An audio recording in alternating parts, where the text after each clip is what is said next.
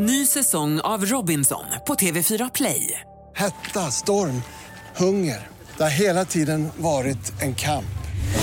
Nu är det blod och tårar. Fan händer just nu. Det. är Detta är inte okej. Robinson 2024, nu fucking kör vi! Streama söndag på TV4 Play.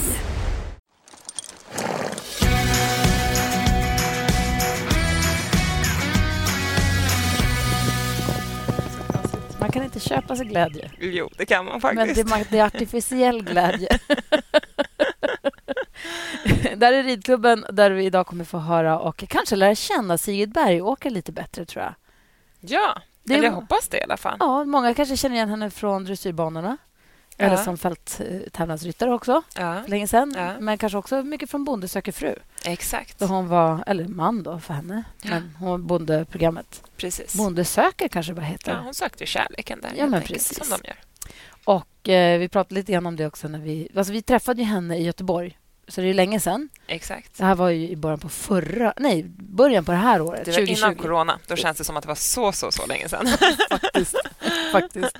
Eh, så det får man ha med sig lite grann. Ja. det är ett tag sedan. Mm. Hon pratar om en kille som hon dejtar. Vi som hängt med lite grann i skvallerpressen vet att hon har ju sen friat till en kille som sa ja. Hon gjorde det i direktsändning på TV4, va? Ja, precis. Det var en reunion, väl? Eller att Ja. de träffades, eh, alla gamla Om vänner. det är samma kille som den hon hänvisar till när vi träffade henne, det vet inte jag. Men det jag spelar mig ingen roll heller. Nej. Men vatten har ju runnit under kärleksbroarna sen dess i alla fall. Exakt. Men så där lät det när vi träffade henne. Ni ska få höra om en liten stund. Det var jäkligt mysigt. Det tycker jag också. Jag gillar Sigrid. Hon känns otroligt kunnig inom ämnet, både när det kommer till dressyr, hoppning, fälttävlan och avel. Och så kallar hon sig själv för en bondjänta som ni kommer få höra. Hon känns verkligen som att hon är det. Det är inte den bild, alltså man bara följer henne i skvallerpressen. Om man, Exakt. då kanske man inte får den bilden, men hon är verkligen det. Och vi pratar om det också lite grann när vi träffade henne. Jag, hon dejtade en kompis till mig för massa, massa, massa år sedan. Och då var jag hälsade på henne där på Tullgarns slott där hon bodde då. Ja. Då, då är jag red eh, i hennes stall för första gången. Sen så var jag där också på min möhippa 2007. Just det, då skulle du leta upp bilder från det här. Har du hittat några bilder? Jag har hittat bilder. De finns på, jag lägger ut dem på vårt Instagramkonto. Eh. Ridklubben-podden. Ja. Så Gud, vad roligt. Jag vet inte. Hur länge sedan var det här nu då? Typ? Ja, men 2007. 2007? Ja. Jag kan inte räkna. 13 år? Wow. Nej. Jo, 13 år sedan. Jag höll på att säga 23 år sedan. Nej, men men det var lugn. inte. Så, dra en gräns. Sigrid säger också i denna pratstund som vi har med henne att a girl needs a horse. Or 20. Exakt, vi håller på att jobba på våra 20.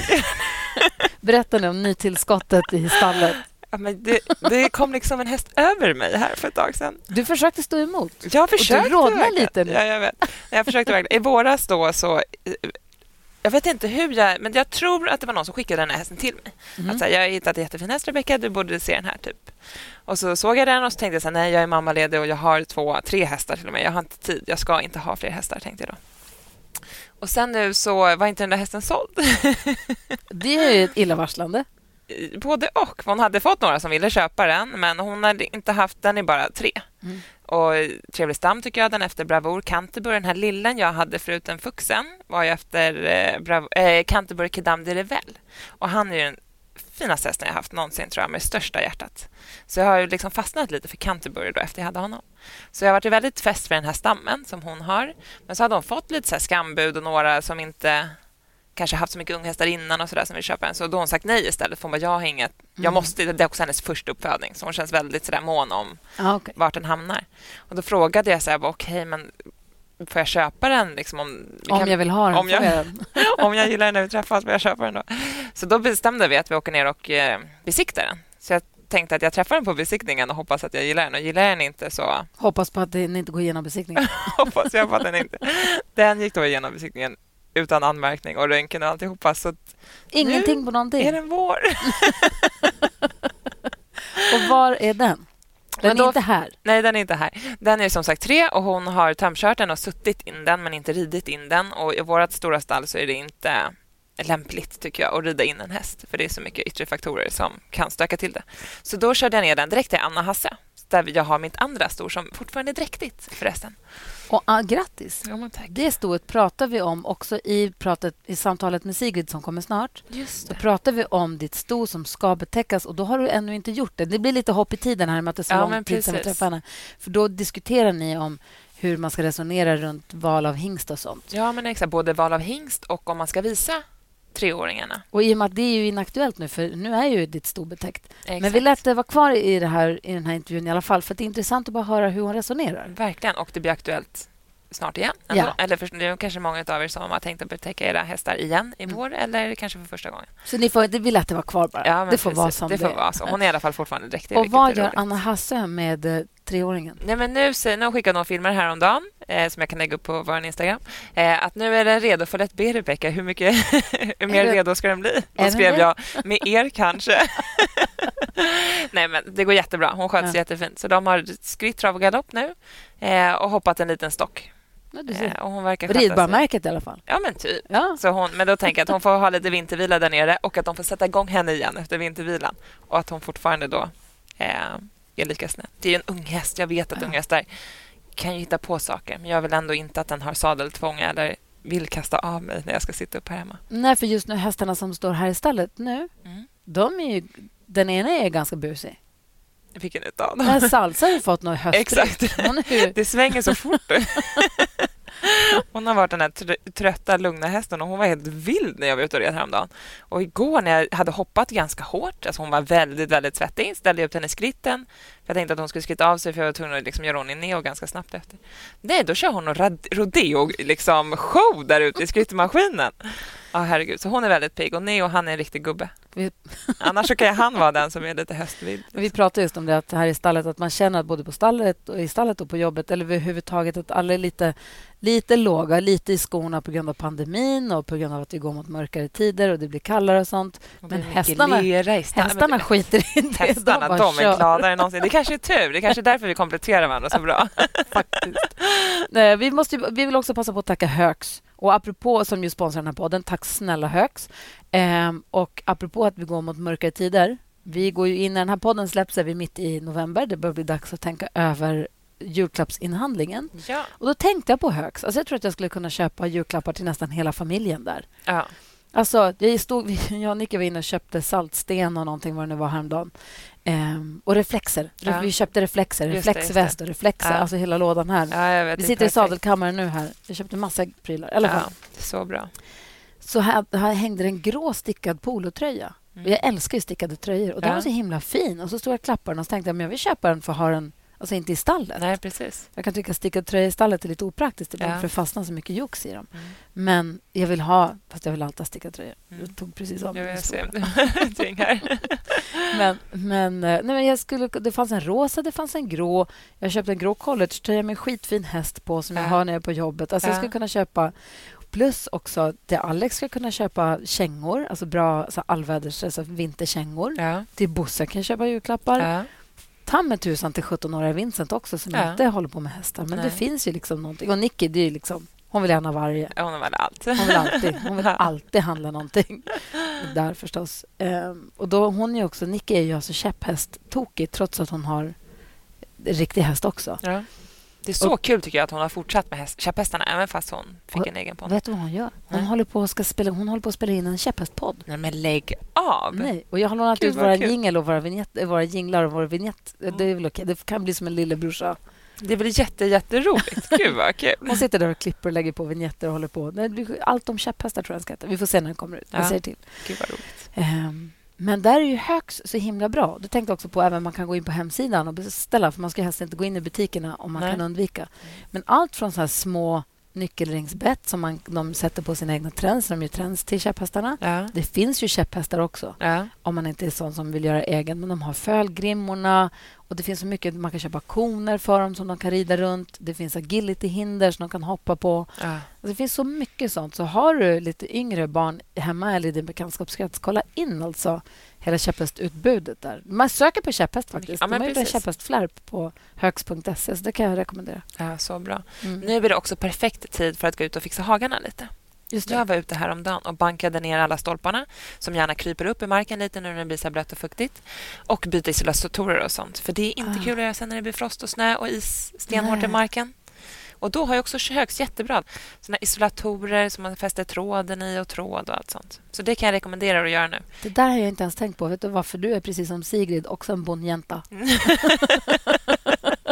Gör och gör och men då, gör. då vet man sånt. Ja, jag vet. Då tänker man på Ja. sånt. Att nej, men det här kommer inte gå med en månad. Jag har inte ens tänkt tanken. Nej. Jag har ju försökt där en gång en vinter och slå ner stolp i tjäle och i snöblåst. Det är inte kul. Så nu försöker jag förekomma mig själv. Bra. Ja, så tipsar jag er andra också, så slipper ni stå där sen. Hörrni, vi ska inte hålla er längre. Ni ska få höra hur det lät när vi då träffade Sigrid Bergåkra. Det här var alltså i februari 2020, innan pandemin. Exakt. Så det är ett litet tag sedan. Det var väldigt fnissigt och väldigt mysigt. Ja, men Sigrid är härlig.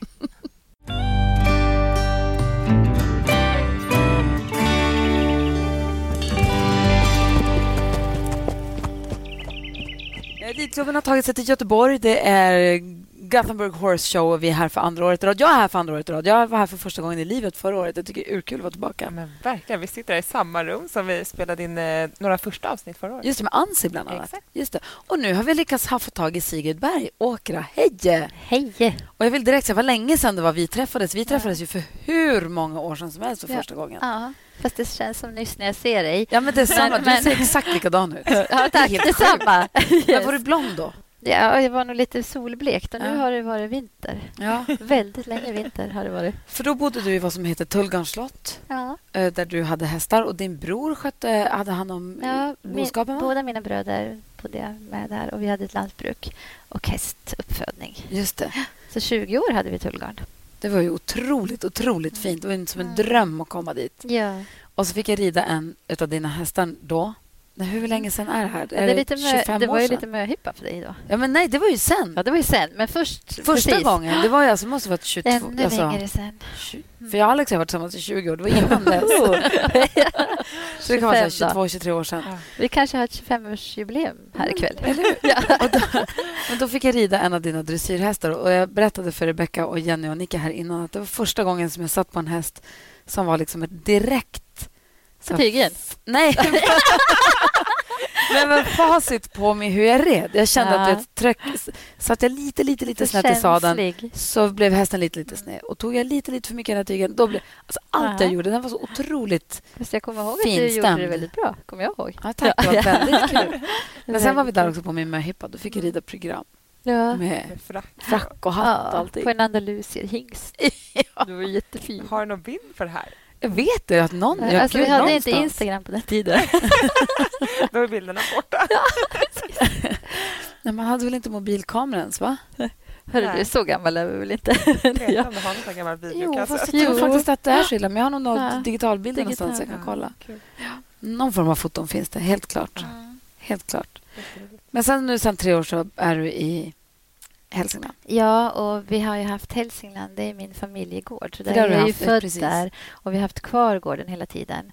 Men under tiden som jag eh, dels bodde utomlands och pluggade och så och sen hade Tullgarn så stod det här lite mer som en eh, vanlig bondgård med lite köttdjur och så hade vi det som en fritidsgård. Alltså man kom upp och man åkte slalom och sportloven och julloven och vi firade jul där uppe. Så var Bergåkra då för oss. Men sen så sakteliga under slutet av Tullgarnsperioden så etablerade vi oss där mer och mer. Så till slut så byggde vi en ganska stor anläggning faktiskt. Och den flyttade jag dit när min yngsta dotter föddes. Så hon har växt upp där helt och hållet. Då. Men annars har de två äldre växt upp på Tullgarn parallellt. Så pendlade oss 40 mil då. Lite lagom. sådär. Hästar på båda ställena. Ja. De här hästarna, men de tar ju ingen tid ändå. Nej, ja. Jag tänker att det tar 25 minuter till stallet, att det är lite långt, men det är Ja, ingenting. Timmar. Ja. 40 mil. Det var många gånger blaha. vi sa liksom, tänk om det Tullgarn ändå hade kunnat ligga norr om stan. Ja. Liksom. Men nu var det ju Vagnhäradstrakten. Här. Mm. Men hur gamla, du har tre döttrar, hur gamla är de nu? 18 är Cecilia nu och 15 är Emilia och Olivia är 13. Så bra spread. Och rider superbra. Så vi ska prata mer om dem sen. Ja. Hur kom det sig? Vi konstaterade precis att... Vad var det du sa? Att, var det, vann du SM när du var 14? Eller red SM Jag var 14? red SM och tog brons. Ja. Mm. Du var 14. Jag var ändå. 14 på stor häst. Ja, jag red ju nästan bara fälttävlan innan det.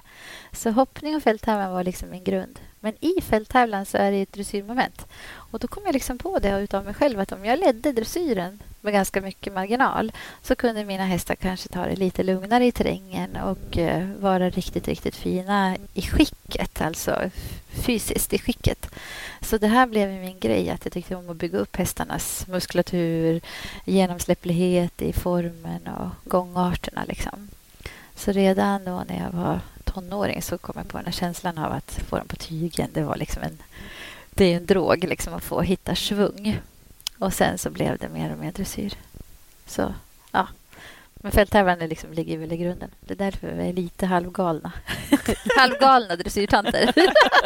Ja, men för Cecilia hon ju också sin första Grand Prix väl, som Mm. 14-åring. ja, ja. Så hur har du eh, gjort med människoaveln för att Ja, det ska bli så bra? Jag har en dotter här på sex månader. Hur ska jag Ja, göra? precis. Och jag har ja, på du 10 kan år. Chilla, chilla lite. Nej, men jag tror... Det, det har ingen, jag har inget enkelt svar på den frågan. Jag. Men, men jag ska faktiskt ha en föreläsning nu i Dalarna för deras hästavelsförbund. Och då sa de så här, kan vi ha en föreläsning om hur man föder upp Grand Prix-barn? Nej, vänta. Nej, men eh, det är för varje liksom, individ så är det ju upp till den att göra sin resa. Så det. spelar ingen roll om det är ditt barn eller vem det nu är. Så det måste finnas ett driv och en, en ambition och en talang och den här känslan för djuret. Det måste ju finnas hos varje människa. Och det föds man med eller också så föds man inte med det. Nej, Men alla dina tre döttrar varit intresserade av häst från början? Eller? Ja, galet mycket faktiskt. Ja, Ja. galet av sig själv, måste jag säga. Jag tycker nog inte att det, Jag tar inte på mig att jag har påverkat dem, men det är klart att de har de har ju myntat, Cecilia framför allt myntade det här begreppet redan som tioåring, att jag är inte bortskämd. För hon kanske kände den här lite grann känslan när hon var i, i klassen eller i tävlingssammanhang. Att folk liksom, ja, här kommer du med B-ponny i en stor lastbil. Och det var ju för att jag jobbar med hästar. Mm. Och jag hade redan en anläggning och hästavel och lastbilar och ja, men liksom Att man har- har lite utrustning. ja, möjligheterna. liten- Liksom, ja. Och då så ville hon säga det att ja, men jag är inte bortskämd men jag känner mig väldigt lyckligt lottad. Och skillnaden mellan bortskämd och lyckligt lottad det är egentligen att man är väldigt tacksam. Tacksam för det man får och vad man tar emot och att man Precis, liksom tar emot det det med givet, ett utan- eget driv och att man lägger in mycket energi själv. Nej, men så är det. Men sen måste man ju också kunna rida. Det spelar ingen roll hur stor anläggning man har. Man måste Nej, också kunna precis. rida. Och det görs Och det- inte sig själv, ja, utan det måste man ju ut där i mörkret. Ja, men det kan också bli tokigt på när folk som inte håller på med ridning, kanske folk som jag jobbar med på andra arbetsplatser, Ja. säger att ja, men det är bara den som har mest pengar som vinner. Det är inte sant. Alltså, det är klart att pengar avgör jättemycket. Eller f- hjälper jättemycket. Men du måste ju kunna rida hästen själv. Jo då. Och det är ett jävla slit. Nej. Den hårda vägen är den bästa vägen faktiskt. Men hur får, alltså, som mamma till en 11-åring då? Mm. Jag tänker, för alla pratar om att just relationen, mor och dotterrelationen när de blir tonåringar, att det kan bli lite klurigt och folk säger passa dig eller vänta bara. Jag tänker då, du som är mamma till tre döttrar, det är fyra tjejer i olika åldrar här som ska Ja. komma överens och ta sin plats och ha utvecklat sin egna... Alltså, Ja. hur, hur gör du? Berätta. Nej, men först och främst så... Går, så Funkar det bra för dig? Ja, ja men alltså eh, svar ja. Ja. ja, precis. 100 procent. Och det är ju egentligen varje dag.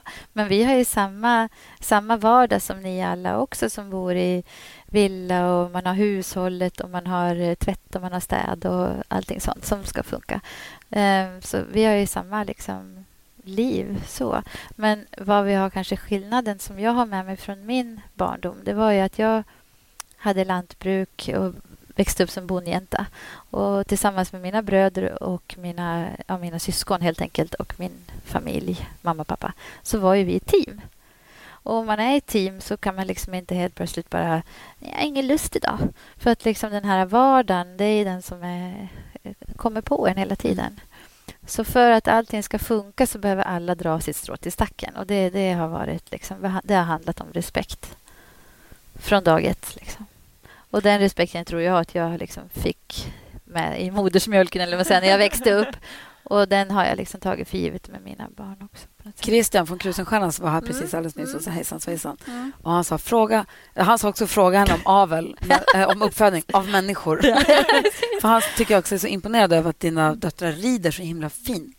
Att de Ja. rider så prydligt. ja, tack vad snäll. Kan, du, kan de rida för dig?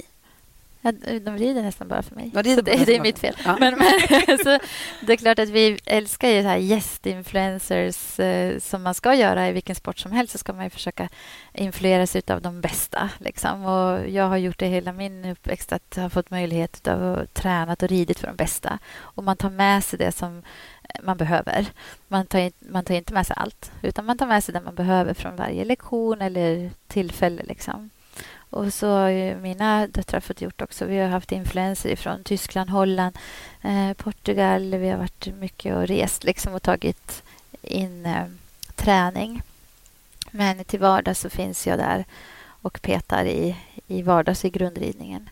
Och det har varit strategiskt såklart har jag liksom varit väldigt, väldigt noga med respekten för djuret. Eh, den här grunden, all basic, till exempel sitsen, sitsen, sitsen, sitsen.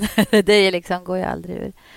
För då kommer det andra med på något sätt. Liksom. Har du ett konkret tips för folk som kanske tycker att de har, skulle vilja få en bättre sits? Eh, ja, men alltså den här naturliga ridningen det, det är liksom det som jag egentligen vurmar för. Och det naturliga för hästen det är ju mycket framåtbjudning, mycket fart och mycket liksom känslan av eh, ja, forwardness genom hela kroppen. Och plocka bort gärna stigbyglar, sadel, rid bara backa, eh, rid ut, upp i backarna, galoppera när det är uppförsbackar och känns så där fint och solen skiner och det är lagom blåsigt. Nej, men liksom, ja, lägg det så naturligt som möjligt. Ja. Det, det är liksom bästa tipset. Nicky, bra Leka. barbacka utan stigbyglar. Det är favoriten. Ja, men le, lek fram det. Liksom. För då går hästen bra och känns bra. Och så. Sen har vi nog haft turen att jag har kunnat vara aktiv under eh, tjejernas uppväxt. För att då har jag också kunnat suttit upp på någon häst som de har... Eller jag kanske har gjort ett, eh, ett, ett helt jobb med hästen, ett helt pass. Liksom. Och sen har jag känt att nu känns den så himla fin. Ja, men vill du prova lite nu på slutet? Och då är de kanske sju, åtta år. Och så upp med dem i sadeln och så får de prova lite på långsidan och så säger jag, men ta en halv halt. Oj, där blev det passage. Kände du? Ha, ha, liksom. Wow, vilken grej! Ja. Ja, och så bara, ja, men fatta galopp och så vänder du lite. Ja, men där blev det en piruett. Kände att det var en piruett? Ja, nu bytte jag varv. Ja. så det liksom leka liksom och låta. Det kanske... eh, Men många har varit mer rädda om sin häst än, än att de har velat låtit sitt barn rida. Nästan så har det ju varit under Men det jag menar med kan, om, de kan, om, de rider för, om, de kan rida för dig är ju att vi har pratat om det tidigare, för Rebeckas mamma är också ridlärare och de har, ridskolan där. Mm. Och Min mamma var ju också aktiv i ridskolan när jag var liten. Mm. Men att ta instruktioner från sin mamma av alla människor är ju det svåraste nästan. Mm. Det är lite Även, som om man, att- egent- och även om hon säger exakt samma sak Ja. som tränaren säger. Så när hon säger det så säger man emot. Man hör ju det på ett helt annat sätt när sin mamma berättar Ja. eller om en tränare. Det är som jag och Nicky, vi bråkar nästan aldrig men det var senast var när hon skulle rida och jag sa någonting och det fräses och att vi var sura på varandra. Men Det gick bra sen. Ja, ja nej, men det är nog helt normalt. Och det, det påminner lite grann om när man har en partner. Jag brukar dra den där anekdoten, för jag har ju också överdomare. Och överdomaren, den, den är ju oftast ute på parkeringen. Liksom. Och då ser man de här, de här, det här paret som ska typ backa till en trailer. och det är liksom bara... Ja, och då tänker man, ja, jo. Och det handlar ju om respekt. Liksom. Respekt för varann och så. Men sen kan det också vara när mamman tränar sina barn så kan det finnas också det här tänket att man är ju väldigt rädd om sina barn och man vill inte att det ska hända någonting. Så när rädslan tar överhand så kan man ju bli lite vass liksom, och, och kanske säga lite dumma saker ibland. Så det, det är ju ett säkerhetstänk. Mm. Det är ju liksom det första. Att man gör det möjligt att allting känns tryggt och lugnt, tålamodigt och säkert. Och sen hämtar man ner sig. Brukar vi säga. Istället för att man säger lugna ner dig så brukar vi säga hämta ner dig. hämta ner dig här nu och så Smart. Ska jag ha. Ska jag ta det lite Hämta lugnt. ner dig. Hämta ner Ja. dig, ta det lugnt. Liksom. Så säkerhetstänket. Annars så kan det lätt bli det här lite vassa kommentarerna. tonår och tonårs... Hur känns det? För jag vet att det är en dotter nu som har brutit foten. Ja, hon fick precis av sig gipset nu, så hon är, nu är hon odrägligt pigg, Ja. kan jag säga. Men det Så- måste ju ändå kännas jobbigt när ens barn gör sig illa. Ja, visst. Ja, men det är ju, nummer ett är ju egentligen att eh, före alla resultat, alla hästar, allt, det var det jag var inne Ja. på. att Man är ju mer rädd om sina barn och speciellt, det spelar ingen roll om det är ens egna barn eller om barn, ungdomar. Det får inte hända oss någonting. Nej. Vi var inne på det. Liksom. Det, ju, det ska vara nollvision på Mm. olyckor. Men ehm, eh, det är klart att det känns. Men att man blir rädd liksom, att det skulle kunna hända någonting. Men vi utsätter oss för det här dagligen. Och vi får ju en, en viss gång och en viss metod. Ja. Men det som jag märkte när de var små, det var om de fick med sig kompisar hem från skolan Mm. som inte var vana att vara på en bondgård eller vara i ett stall. Mm. Då var det så att liksom, man fick ju förklara att ställ det här bakom blomkrukan om Ja. du känner dig lite rädd. Men man märker, det att- att man folk märker liksom att... exakt ja. inte är med djur. De för sig Mm. inte på samma sätt som... Nej. En annan ser ju lite i ögonvrån. Ja. Om det börjar liksom blåsa ivägen på sig där så har man ju koll på den. Mm, Men Folk precis. som inte håller på med djur, Split de... vision. Liksom. Exakt. Mm. Men- Och jag kan tänka mig att det är så lätt att bli liksom lite rädd och försiktig. Ja. För så kan jag känna också som om man, om man har en elev kanske som har en busig ponny eller vad Ja. som helst. Att, Okej, hur Mm. ska vi rida ut det här då? För vi får inte ramla av, men man måste ändå... Men ett råd är ju att alltid ta det försiktigare än man tror. Alltid backa ett steg. Liksom. För det är inte värt det. det är inte värt... Alltså stryk dig från den här klassen om du inte känner dig redo. Mm. Ja, men det var som du, Alltså, vi pratade om att och tävla och du pratade om att rida. Och så, men då rider jag in och så hoppar jag tre hinder och så går jag ut om det känns bra. Ja. Alltså, man måste Behöver kunna... inte liksom. Nej. Inte när det gäller de här djuren. Nej. Alltså det vore skillnad om vi höll på kanske med friidrott eller skidåkning och vi kunde liksom klappa oss på låret och säga nu jävlar kör Ja. vi. Men alltså hästen är ju med i det här. Den väger Ja. 800 kilo. Liksom, kom in. Jag tänker på. Nu, vi. nej, för det, Jag tänker på dig som tävlingsryttare. Vilken är din så här, go-to-ritt? När du ska säga, eller go-to, det kan vara en del av en ritt, det behöver inte vara hela ritten, men så, så den där diagonalen eller den där... min bästa känsla någon Ja, gång. Ja, din bästa ridkänsla i livet. Det var att rida min eh, hingst Amarant på bruksprovet när han blev godkänd. För när jag kom Hur in och var han visade... Han var fyra år. Ja. Och vi hade tränat och liksom var väldigt väl förberedda. Och när jag kom in så kände, känns han du vet, så här, perfekt. Lagom. Lagom uppvärmd. Lagom för sin fyraåriga kropp. Han rörde sig liksom unikt. Han, han, han kändes mjuk och fin. Han var avspänd med mig. Liksom. Och jag tänkte så här, godkänner de inte den här då, då är de ju då, då, flyttar jag. då, då flyttar jag till en annan planet. Liksom. Och så blev den godkänd och så kände man att man hade gjort Skönt att jag någon- fick bo kvar. Ja, ja, precis. För ett sånt avelsmål, den har ju tagit mig en hel generation. Alltså det har ju tagit mig hela livet Mm. att få fram den här hingsten. Liksom.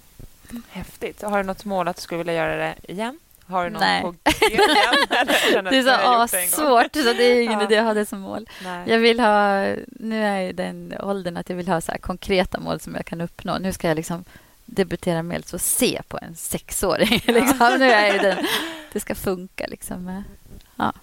Men för ni har ju lite uppfödning Mm, fortfarande. lite grann. Mm. Ja. Och vad födde ni upp främst? Ja, det är ju både hopp och dressyr. Liksom. Ja. Mm. Och så har det råkat bli någon ponny också. Då. Hoppar du nu? Ja, det har jag alltid gjort. Jag hoppar också.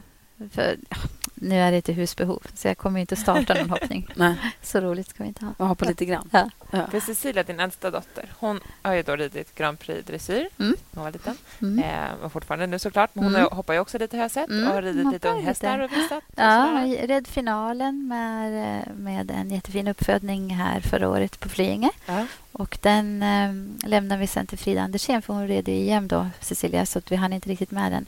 Så då vann den Breeders-finalen i fälttävlan. Vad Mm. roligt. Så det var lite kul, samma häst liksom. Ja. Och sen så...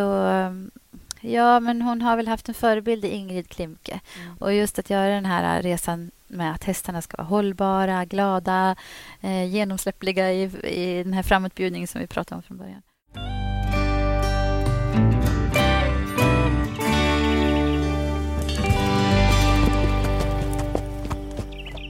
Men många pratar om att man ska göra hästarna hållbara. Att man vill ha hästarna hållbara. Det vill man ju. Alla vill ju det. Ja. Men vad är det? Alltså om man ska vara konkret. Hur Ja. gör man? Alltså jag fattar vad det är. Ja. Men alla säger att de vill ha hållbara hästar. Men jag tror många glömmer bort, precis som vi människor, hur, hur, hur är det med kroppen när vi inte mår bra i knoppen? Mm. Och så tror jag det är med hästarna också. När de mår bra mentalt, alltså när man har anpassat djuret till våra eh, levnadsförhållanden. För vi har ju tagit den ifrån ett naturligt beteende till att sätta in den i en box, till en liten grushage, till silverfärgade tecken. Liksom. När man har liksom, när man gör att den mår bra mentalt, då brukar fysiken hänga med. Mm. Så har jag tänkt, åt det hållet, istället för tvärtom. Precis. Mm. Börja tänka på För att nu har det ju kommit liksom... För några år sedan så var det slastdiagnoser med kotletsinflammationer och kissing spines. Det hör vi nästan inte längre. Nu är det ju magsår Mm. och väldigt mycket ryggrelaterat för, förstås, liksom med sådana bakknäsinflammationer och sånt. Men, men magsår är ju en sak som vittnar om att hästar far illa med hur de egentligen har det i, i vardagen. Liksom. Hur de bor och hur de äter, hur de reser, hur de nyttjas. Liksom. Man har glömt bort att det är kanske ett steppdjur, ett flockdjur. Sorgligt det. att de får magsår. Mm. Ja, det, det är så. Men eh, man kan ju liksom mota Olle i grind med bra foder och utvistelse och så rida då på det här sättet som Ja. vi säger att man, att man försöker rida ut mycket och alternera ridningen och in med bommar ofta i Ja, ridhuset. Och sådär. Jag tänkte på det när du sa att, att du växte upp på bondgård, att du var bondjänta. Och då tänker jag förstås på... För jag satt nu och skulle söka på någon information på dig på nätet. Ja. Bonde söker Googla fru. inte mig. Nej, men, Jag är inte där bara. nej, men det var Läs så... inte om mig på Flashback heller. Det är fruktansvärda du kan göra. Jag fattar inte hur det kunde gå så fel. Vad är det värsta du har läst om dig själv? Nej, det kan jag inte säga här. Nej. Det, är ju, det går inte. Det är barn i rummet. Med barn i rummet. Nej, men det är helt galet hur, hur människor kan ha såna tankevurper. Liksom. För det måste ju vara att de har otur när de tänker, när de skriver såna saker. Jag kan inte. Jag gick aldrig... Jag läste Ja, inte nej, på... men- Jag, läste Ja. inte nej, men det, för jag försökte hitta hästrelaterade Ja. artiklar. Mm. Men det var så svårt för att det var så mycket Bonde söker fru-artiklar. Så det, jag fick gräva så länge innan jag kom förbi dem. Innan jag kom till liksom, när jag ville, det skulle handla om, om hästar och ridning och sånt. Hela, men då hela det här Bonde söker fru-äventyret som du var på. Eh, hur har det påverkat din relation med hästvärlden? Alltså har det blivit, du säger ett flashback och om man googlar att det kommer upp massa skit. Men har det också påverkat dina vänskapsrelationer eller hur Ja, folk det känner är att ju- folk snackar i hästvärlden också? Eller är det så att folk känner dig så att det är lugnt? Eller hur har det Ja, men det är det en där? relevant fråga. Jag är glad att du ställer den. För att eh, precis som du säger, att du googlar att det inte ens kommer upp liksom i flödet vad jag egentligen gör. Det är ju helt märkligt eftersom jag har varit i samma bransch i hela mitt liv. Hur många har varit det? Det är många som jobbar först som inom IT och sen inom handel. Eller förstår du? Men jag har varit i samma bransch i hela mitt liv och jag tycker själv att jag har en otrolig kompetens. Ja. Alltså, det är ju det är få som har den kompetens som jag har, både inom avel och som tränare och eh, eh, även med Ja, egna ja, meriter och sånt där. Så att det är ju galet att, att kompetensen är mindre värd än, än, än äh, hänt i, i veckans skop. Liksom. Men så här är ju egentligen medievärlden och det vet ju du också. Och det har jag lärt mig under den här gången. Så på något sätt så jag känner mig ju... Jag, jag förstår liksom mediegången. Jag har fattat den. Men jag förstår också att andra människor inte förstår den. Så att då måste man ju bara liksom... Ja, man får dra på smilbanden liksom och tänka att jag eh, ja, skrattar lite grann när de har skrivit någon kommentar som inte är relevant och så. Men, men, eh, Men känner du att det har sipprat in i hästvärlden, alltså hur folk, kollegor eller konkurrenter, om man ska säga? Eller känns det...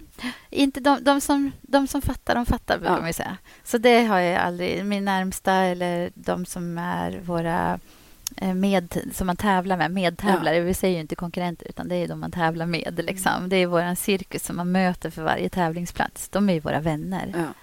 Och även om man säger bara hej och lite så här förbifarten så, så tycker vi ju väldigt mycket om varandra på något sätt. För vi, man är ju beroende av varandra ibland på parkeringen Ja. eller vad det nu händer. Liksom. Någon häst kommer lös. Då är det bra Måste att ha lite vänner där på parkeringen. Ja, så att, nej, jättefina. Alla är jättefina i branschen. Ja. Men sen så eh, finns det ju väldigt mycket sidoeffekter och de, de som är positiva överväger ju. Om man säger så Mm. lite diplomatiskt. Ja. Men jag var bara nyfiken på liksom, Ja. hur det funkar med det där. ja, men tack för att du frågar. För att jag tänkte på det innan jag gav mig in i det. Mm. Och jag tänkte framförallt på barnen. För att eh, jag vet hur det känns liksom att vara lite utsatt på sociala medier. Det kan också kännas i när man kanske går i tredje klass liksom och, och mamma är med på någon sån här konstig grej och så. Men, men, eh, nej, men de har tagit det jättebra och hela familjen har tagit det jättebra. Och när någon har ringt och frågat liksom om, ah, vad tycker du om det som står på löpsedeln? Ja, vi har inga löpsedlar här förstår du, så jag. Så det är ingen som tycker något. nej, nej. Jag har inte sett någon löpsedel här på bondgården. så det har väl ja, bara släppt det liksom. Ja, det tror jag man måste göra egentligen för sin egen Ja. skull. Jag hörde också att det var någon som sa att, så att det, min, min inre krets, de jag värnar om och som Mm. jag älskar och som jag vill lyfta fram och att de ska må bra, Ja. de mår ju inte säm- bättre av att jag hatar eller gill, inte liksom kommer nej. överens med dem utanför utan skippa dem utanför och fokusera på dem som Ja. Betyder något. Liksom. Ja. Det kommer alltid finnas folk som har... Ja, men sen ska man ju inte glömma bort hur, hur saker och ting funkar i medievärlden. Och det är ju många av de här youtubersarna eller de här, eh, de här ja, profilerna, influencers som man möter. Eh, det vet ju du också, Gry. De skulle ju döda för alla klicks och likes som, man, som vi har ramlat över. Liksom, Utav att man råkat ha blivit kallad milf och sen har det blivit några, en storm. Liksom. Så att man får inte, man får inte heller liksom underskatta det, den eh, publiciteten som ges, om, även om den är negativ. Nej. Så kan det vara utav det godo. Bara man själv håller sig sann Ha med sig ha själv. en nykter liksom. relation till dig själv. Liksom. Ja, man- och det är det jag menade. Att jag vet vad jag kan, Mm. vad jag har för kompetens och vem jag är som person. Mm. Jag tycker att jag är en ganska rak och ärlig person. Så hit me if you can, personligen. Ja. För vi har ju det... Ni vet ju att jag driver ett ridgymnasium. Ja. Och de här eleverna, de får lära sig hej, tack och förlåt. Men de får också lära sig att ehm, det är, liksom sociala medier funkar så här att beröm, det kan man ta offentligt. Med vem som helst. Man ska, kan skriva hur mycket beröm som helst och fina bilder och fina saker på nätet. Men kritik, det tar du med den det berör. Så är det bara. Punkt slut. Och då blir det jobbigt. För då, då ska du liksom fram till den personen och berätta att ja, jag tyckte faktiskt att du hade skitfula benlinder till det där schabraket. Det Oviktig är ingen som säger det i person. Men nog fasen skrivs det på nätet. Ja. Ja. Så att eh, ta det med den det berör. Liksom. Jag läste, för ni har ju naturlära på er gård. Eh, Det är ridgymnasiet. Och så Mm. Ja. läste de här Hej, tack och förlåt. Berätta, vad, Ja. hur Ja, kom men, ni fram eh, till Hej, tack och förlåt? Ja, nej, men det är ganska enkelt när man, att man har en värdegrund i skolan. Alltså, vi har ju ett gymnasium och gymnasieåldern. Ni sa ju just att jag var tonårsmamma till Ja. tre tonårsdöttrar, men jag har ju 30 till. Liksom. Tonårsdöttrar är det nu, men vi har haft några killar också faktiskt. Men eh, då behövs en värdegrund och det genomsyrar allt. Och någonting som är jätteviktigt för oss det är liksom när de kommer till skolan och blir antagna att gå hos oss som man blir beroende på vad man har för betyg. Så det har inte att göra om man är jätteduktig att rida eller inte. Man behöver inte ha några förkunskaper. Det är ganska roligt att man får den här mångfalden Ja. i en klass. För alla vill ju bli duktiga till slut. De smittar av varandra. Ja. Liksom. Men eh, det som är viktigt att tänka på att det är ju att eh, det är ju egentligen inte vad man kan utan det är hur man ha, vad man har för attityd som gör att man får de här fina jobben. Så när de kommer ut på sin praktik till exempel, det är ofta de får sommarjobb ifrån sin praktik. Mm. Vi har praktikplatser i Florida hos Helge Strand till exempel och han betalar allt och de flyger dit och kommer hem som nya tjejer verkligen. Och de är eh, på många fina platser i Sverige och i Europa. Och då är det ju värdefullt för dem att liksom ha den här värdegrunden. Men sen ska de ju dit och lära sig stallet, deras stallrutiner och allting. Så kunskapen liksom, den förnyas ju hela tiden. Men attityden Precis. är den viktiga. Och eh, om vi har en elev som vi vet att hon är god, hon kan det här hej, tack och förlåt. Hon, hon hejar på alla, hon har, hon har ett eh, ödmjukt sätt att tacka för sig. Hon säger förlåt om hon har gjort fel. Då kan vi verkligen skicka henne till vilken toppryttare som helst. För man kan alltid sopa golvet liksom. Och sen Ja. kan man lära sig mer och mer. Mm. Men någonting som också är väldigt, väldigt viktigt är att vi har gymnasiet på en vanlig gård. Min lilla familj har liksom släppt in den här eleven i, på gården. Och vi har inga nycklar. Det här ska man kanske inte säga i en podd, men vi har inga nycklar. vi har en jäkla vakthund, även om det är en korsning chihuahua. Men, men vi har inga nycklar. Nycklarna sitter i bilen, vi har inga lås på sadelkammaren. Det här ska du inte säga. öppet. Jo, jag kan det, för att jag, jag dejtar en för detta Säpovakt också, så det går bra. Vi har ingen nycklar, vi har Jag har jättemycket överallt. hemska. ja, och jag har bössan under sängen. Ja, nej.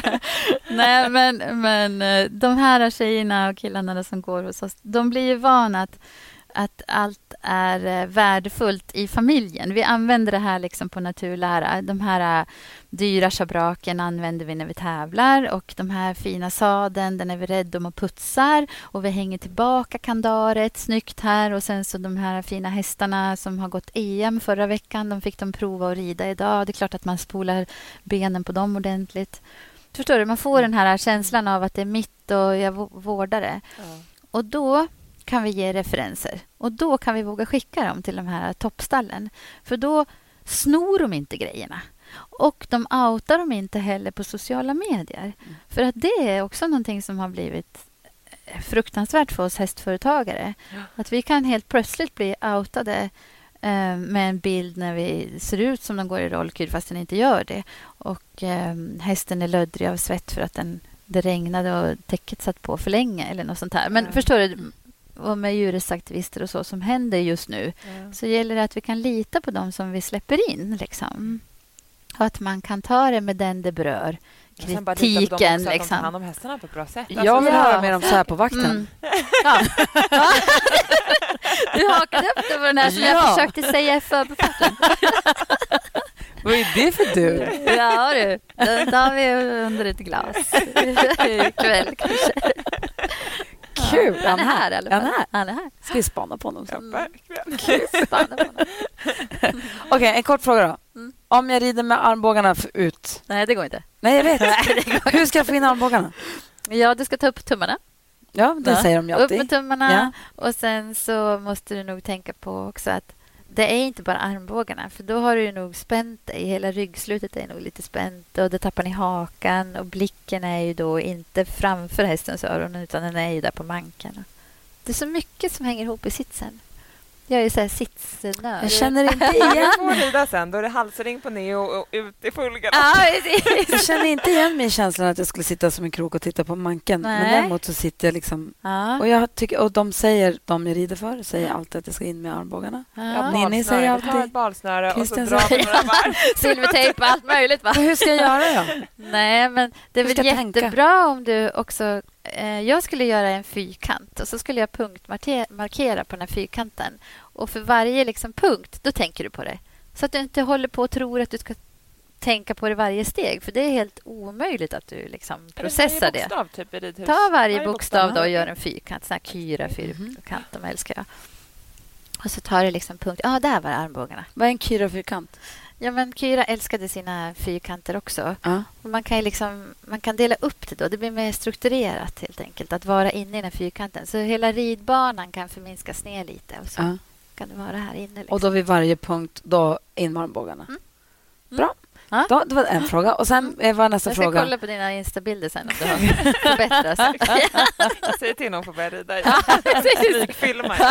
Outar vi Gry istället. Åh, herregud. Eh, nej, men jag vill också fråga, vi har frågat förut massa gäster i podden vilken som är din favoritdel av fyrkantsspåret. Hörnen. Alltså, har Vilket de inte första svarat land? hörnen? Ja, det är lite olika för första och andra. Jag säger ut ur andra hörnet. Då har man Ja. hästen fint runt innerskänken Ah. upp till yttertygen. Men du säger båda. Alla hörn. Ja, det är fyra hörn. Ja. Och du vet, det är dressyrdomare är jag ju också. Ja. Och de är lika dyra, alla hörn. de är jättedyra. Och vad har du för tips, du som ur en dressyrdomares eh, vinkel då, synvinkel, vad har du för tips till någon som ska tävla dressyr? Som kanske inte har tävlat dressyr på jättelänge men ska göra det snart. De ska göra det så. Eh, ja, att man ska väl eh, gärna träna på en liten högre nivå än vad man tävlar. Så att man skapar flow. Perfekt. Vi börjar på lätt C. Ja, ja men alltså, ja, ridborgmärket är fint. Ja. fint. Ja. Och sen så det beror ju på... Det är lika för mig också. Om jag byter häst så byter jag ju liksom nivå direkt. Och Då är det så skönt att man tränar på en nivå och sen så går man tillbaka liksom, och tävlar på en nivå under. För då... Alltså hästen, man ska ju skapa, göra det möjligt att lyckas. Liksom. Skapa den här ja, härliga känslan att hästen känner sig nöjd. Att hästen får vara någons prins eller prinsessa när man kommer ut och bara ja, du var jätteduktig.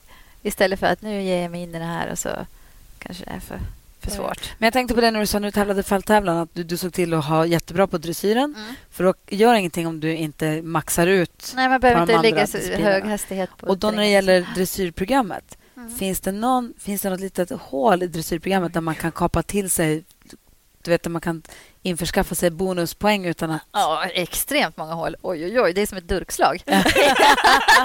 oh, dressyren är ju... Det är det här, det är det här försprånget kanske mina döttrar har fått. För att jag har haft de här skillsen. Liksom, och kunnat berätta för dem. Om du naglar programmet så behöver hästen inte röra sig för en tia. Förstår du? Hästen be- be- kan ha mediokra gångarter om du naglar programmet. För då är det sju, sju, sju hela vägen. Jag menar jag varenda rörelse. Ja. Verkligen sätta varenda rörelse. Och sju på varje bedömningsgrupp, det är 70 procent. Ja, Och det kvalar du på. ja. Så man behöver inte sikta på tian på en Nej. grej. Jo, eller på, taskigt utan- att man börjar så Ja. svårt. Det är liksom, man ska rida rakt fram på medellinjen. Ja, alltså, det är hur svårt. svårt är inte det? Du höll på lite med hoppning, sa du. Ja, alltså, Nej, men ja, det svårt. Rakriktning kommer ju där. Ja. Mitt framför domaren. Vilken häst står still i en halt? Ja. Alltså, det är svårt. Ja. Och Sen ska man också rida rakt fram mot det här domarbordet som hästen ser som ett monster som sitter framme och ska anfalla. Det är svår start. Ja. Och tänk vad många som inte förstår svårigheterna i dressyr. Man tycker att det är som färg som torkar bara. Liksom. Jag tänker att Neo Ja. skulle kunna vara jättebra som fälttävlanshäst. ja, det tror jag också. För han är så himla fin i dressyren Ja, och så jag himla vet. fin honom. Jag har ju nu 2020, men jag kan inte vända rakt upp på medellinjen så att jag Jo. måste träna lite. Vet du vad, jag, kan jag kan ge dig en, en liten eh, liksom, känsla att nu, det kommer att lyckas. För att i de lägsta dressyrprogrammen för fälttävlan Ja, så kan du bara trava in utan halt. Perfekt. Ja. Det kan Du kan bara le. Och det, det är ju så vackert. Se Så när du bara ut ler så... Det. Visa fina tänderna. Alltså, För det säger jag till barnen också när de ska, precis innan de ska gå in. Ja. Liksom, när de går där i korridoren och ska gå in. Mm. brukar jag säga så här, kom ihåg att visa tänderna. kom ihåg att visa tänderna. liksom. Lite glatt kanske. En annan mammafråga, hinner vi med det? ja. Eh, för att du har ju då dina döttrar som har, haft, som har ridit alltid. Eh, för vi har precis vi köpte en ponny Mm. till Nicky Mm. här i höstas. Mm. Eh, och hon är jätte, jätte, jättefin. Och sen så har jag ett par andra kompisar som också har köpt ponny precis. Mm. Och det är många gånger som det går lite fel. Att man köper en ponny, du vet, det passar inte personlighetsmässigt. Alltså att man köper en mm. ponny som kanske är några nivåer för över Mm. eh, barnets, i det här fallet då, eh, ridning Mm. och att det blir lite fel. Mm. Och det, för det är många som jag vet som så här, ah, vi provade köpa en men nu att det är ponny nummer två kanske Ja. som egentligen blir Ja. den, eller tre, det vet jag inte. Nej. Jag har inte kommit dit än. Nej. men, men hur ska man tänka när man köper första ponnyn som förälder till? Ja, men du var lite inne på det själv också, att det går ju att byta. Faktiskt, det går ju att sälja den och, och köpa en ny. För att även om det är hjärta och smärta, det är inte som att köpa en hund. För en hund eller ett husdjur, en katt eller vad det nu är, inte håller man på och köper och säljer såna. Utan det har man köpt en hundvalp och tagit hem den och man har något hjärta i kroppen, då har man väl kvar den livet ut. Hoppas jag. Ja. Så är det väl, så funkar vi. Och så är det väl inte riktigt tänkt att om vi ska utöva en sport. Jag brukar säga om man ska vara violinist ska man inte kliva upp på hårdrocksscen. Därför betyder det att man behöver hitta någonting som passar. Och hur ska vi veta vad som passar då när man är liten? Liksom? Det är jättesvårt. Ja, det är jätte, jättesvårt. Ja, och vi, gånger ja, och jag, brukar, jag, hade haft, jag har alltid haft den här tesen att a girl need a horse or 20. Så jag har ju haft 20 att välja på. Liksom. ja, men, men, 20. ja, precis. För 17 Jag till kommer ihåg, jag skrev till dig Gry, jag ihåg när du var liten, att det, är klart hon, ungen ska ha en ponny. Liksom. Hallå, köp en ponny, punkt. Utropstecken, hjärta. Liksom. Men man måste också kunna bara tänka att okej, vi det, liksom, det funkar inte perfekt i sporten, men vi älskar ju det här djuret. Men någon annan kan också älska det här djuret och vi kan hitta någon som funkar bättre i sporten. Mm. Så byt, sälj, köp en ny. Det är inget farligt med det. Det är inget nederlag med det. Men sen så måste man också ta med sig det här ekonomiska. Att, att man kanske inte gör en bra affär. För att de här pengarna som vi investerar i barnen, de är ändå fett värt det om man jämför med att hänga på eh, stan eller åka epa med någon snusande grabb. Liksom. Så att, köp en ponny. köp en annan ponny om det inte funkar. Häng in there, liksom. Ja. Ja. Eller 20. Ja. Det är bara 17 kvar. Ja. Ja.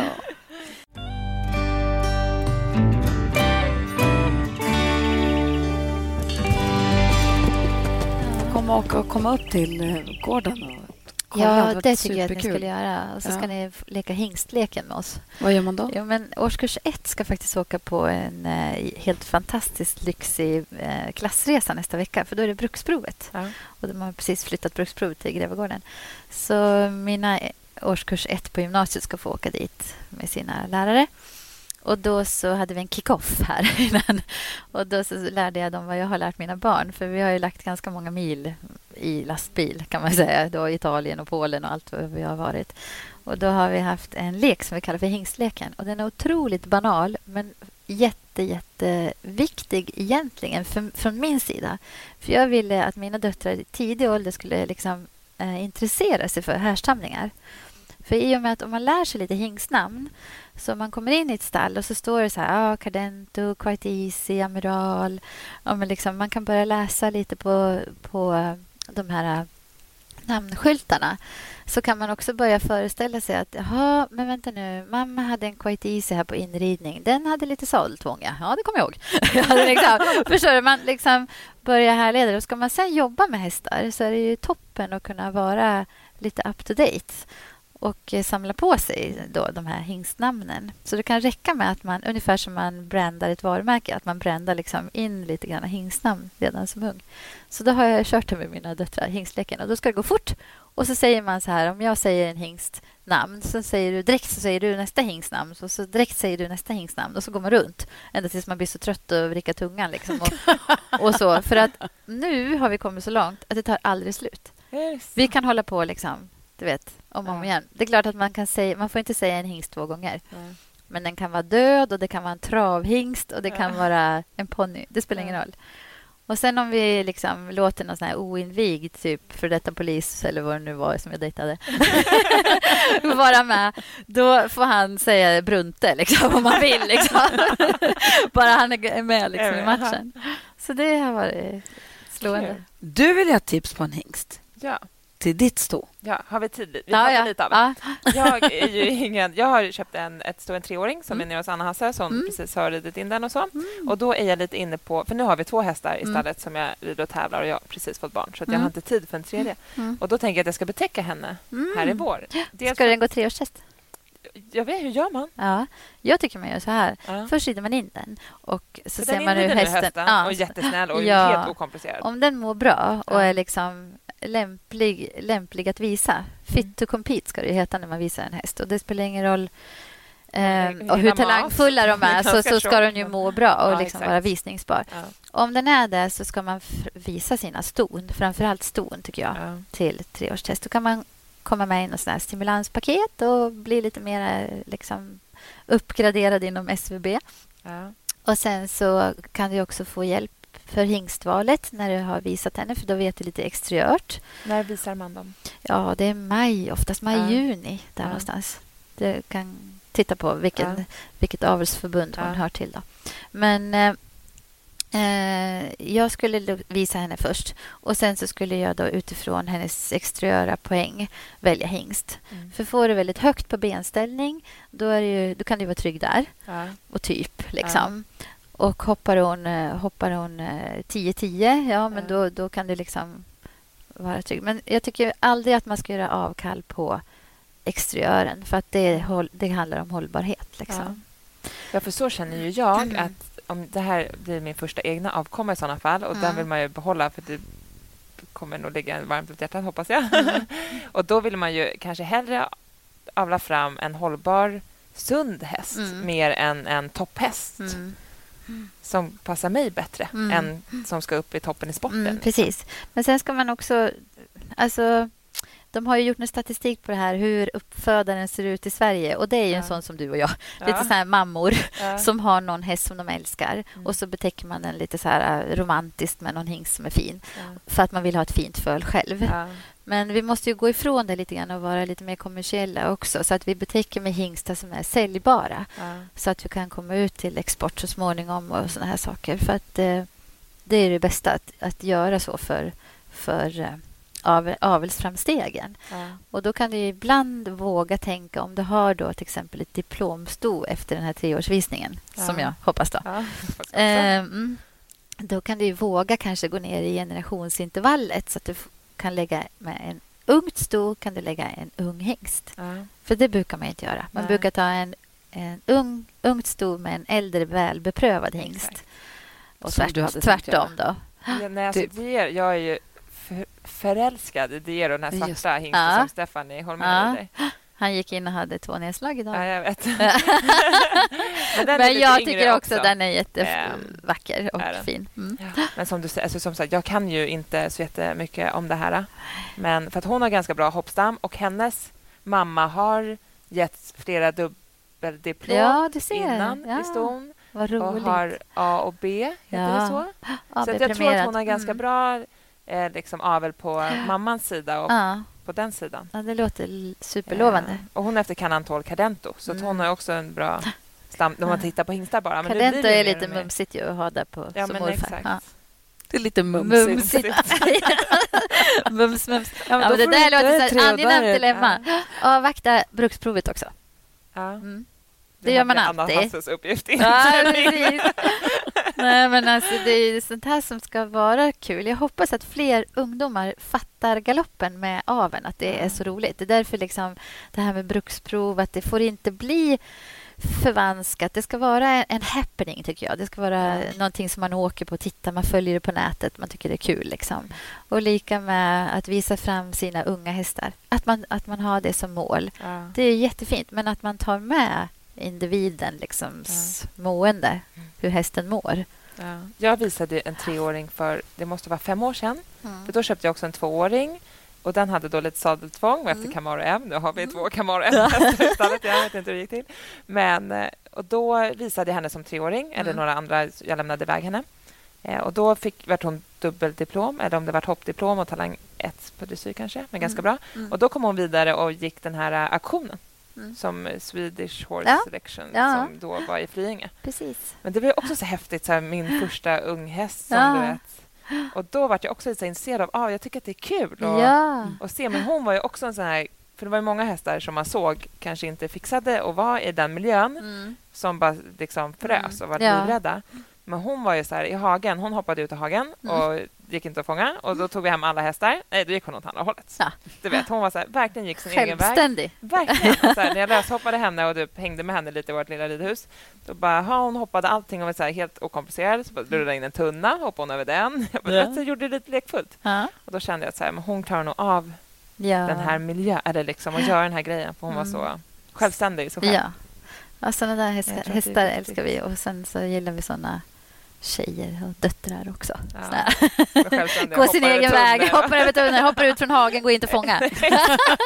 det är liksom det, det är min grej. morot, liksom. En morot, det lockar inte mig. Liksom. Hörru, vad mysigt att träffa dig. Kul att få prata med dig. Ja, detsamma. Vad kul att se er. Härligt att du tog dig tid. Ska få en Säpo-vax som står ute och...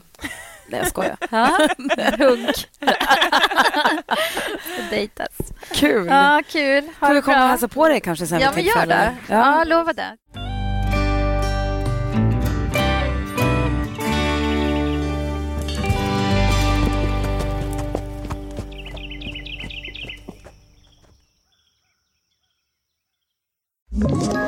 Ett poddtips från Podplay.